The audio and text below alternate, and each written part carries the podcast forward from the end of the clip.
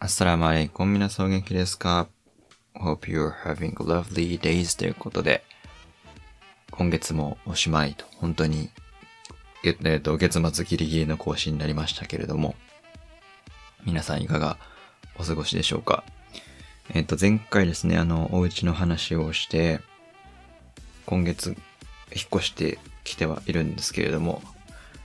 いや、引っ越し、もろもろ、結構な大変さでございまして。まあ、結果こんなギリギリのアップデートになったわけです。あの、しかも今日のお話は、短め前半だけで終わるかなと。あの、新年っぽい話をちょっとして、まあ、新年って言ってもね、もう1ヶ月終わるんですけど、まあ、1月っぽい話を、ちょ、あのー、なんだろうな、目標とか、目的とか、あの、新年で多分、皆さん計画、今年1年どうしようかなってことを考えた方も多いのかなと思うんですけど、それに付随をするような話をちょっとしたいなと、簡単に。え、それもう前半だけで終わるようなイメージですけど。あ、そうそう、冒頭にでもう本当に日常のアップデートっていう話をすると、引っ越しが、まあ思いのほか大変で、っていうのは、今まで一人みんなのね、引っ越しはいろいろやってきたし、二人になってからも、引っ越し何回か、あの、海外に転居するのも含めて経験して、あただ今回、子供が増えて、3人での引っ越しになって、やっぱり荷造りのタイミングというか進め方も違いますし、もちろん働きながらにもなるので、なかなか勝手がこううまく進まないこともありまして、で、引っ越してからもね、二時が進まないっていう段ボールに長く囲まれた生活をして、あの、パートナーが、あの、空いてる時間でちゃんとどんどん片付けてくれてはいるんですけれども、まあ、それでもまだ、あの、段ボールの箱が残っているというような生活をしています。で、おかげでというか、それの影響もあって、なんかあの、疲れてくると目が、目、まぶたが、こう、痙攣することってあるじゃないですか。あるんですよ、私は。それのなんか新しいバージョンがどうやら来てですね、耳が痙攣する。鼓膜周辺の筋肉が痙攣するっていうことが、どうやらあるようで、あのネットでも、なんか出てきてですね、なんかまあ、いわゆる疲労とか睡眠不足とかの影響らしいんですけど、なんかポコポコポコって耳が鳴るんですよ。耳が鳴る。あの音が聞こえて、おやばいやばいと。痛みとかは全然ないんですけど、まあこれどうやら疲労らしいっていうのがあって、なのでまあ、ポッドキャストアップしないで早く寝ろよっていうところでもあるんですけれども、まああの、熱かせがてら、まあ息子さんは目の前で、目の前でというか、あの、抱っこ紐の中で、寝そうではない感じで座っては佇んでいるんですね。はい。なので途中で声が出るかもしれませんけれども。なんだっけ？まあまあそういう感じで、ゆったり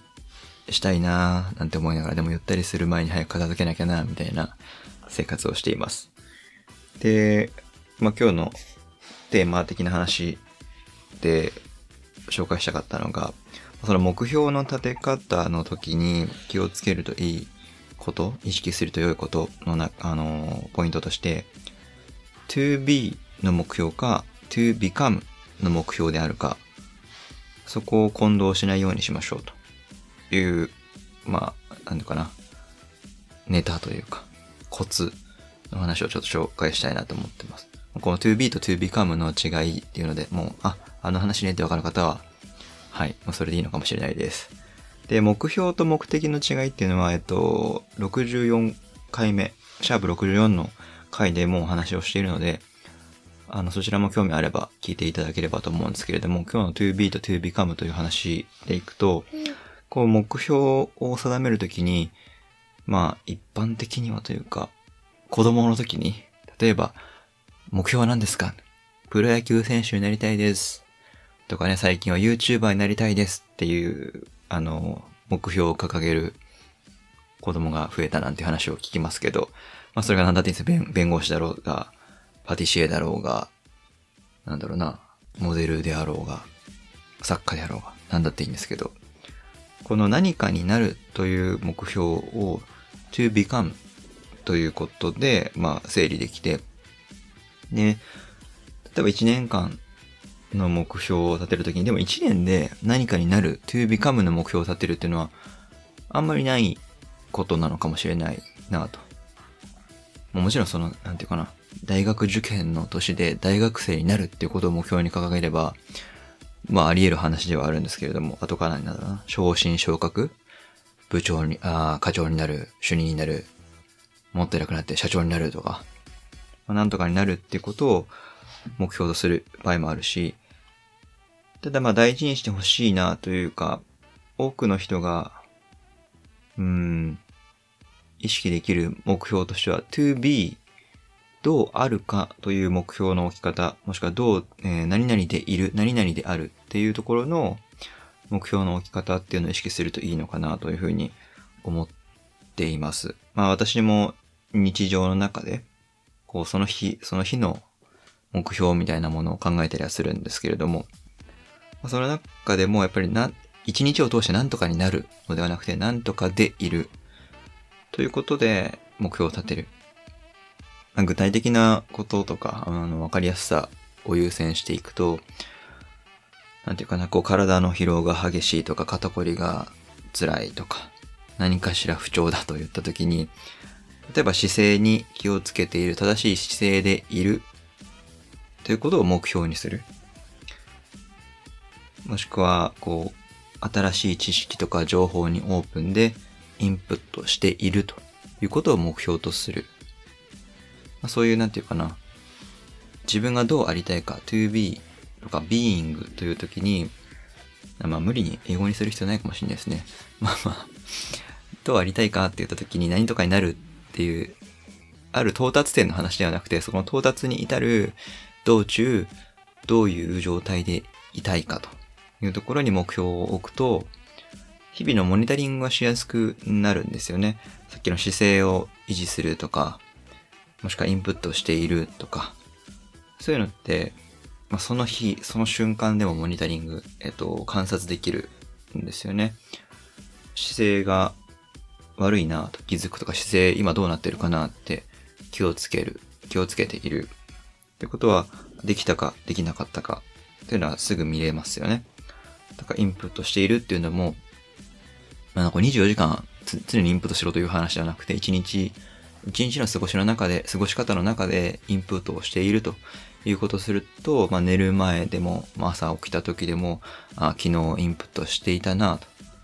とか今日インプットしていたなということが振り返れるので、まあ、そういう意味で to be の目標を掲げること、to, えっ、ー、と、なんていうかな。なんとかでいる、なんとかであるということを目標を掲げることによって、短いスパンでその状態を観察できる、評価できる。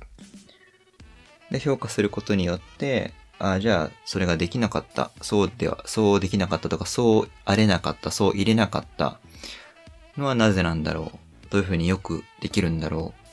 う。どういうふうにありたい状態にな、なれるんだろう。ということで改善策が考えられると。そうやってまあ日々、ちょっとずつちょっとずつですけど、ありたい姿、なりたい姿というものに近づけるように過ごしていく。それがなんかこう新年の目標というタイミングで、まあ、1月に紹介したんです、したかったんですけれども、1年を通して何とかになりますという、to become の目標ではなくて、日々日々、1週間ごとでもいいですけれども、何とかでいるという to be の目標を立てるといいんじゃないかなというのが、2023年なんだろうね、年始の挨拶ではないんですけれども、まあ、自分自身に向けて、あの、今回の引っ越しを機にというか、あ、そうそう、2000、あの、私は手帳を新年で変えるタイプなんですけど、まあそこで今年1年の抱負だったりを書き出したり、でもその中でほとんどのものは日々どうありたいかっていう to be の目標とか、振り返りのポイントっていうものを大事にしていて、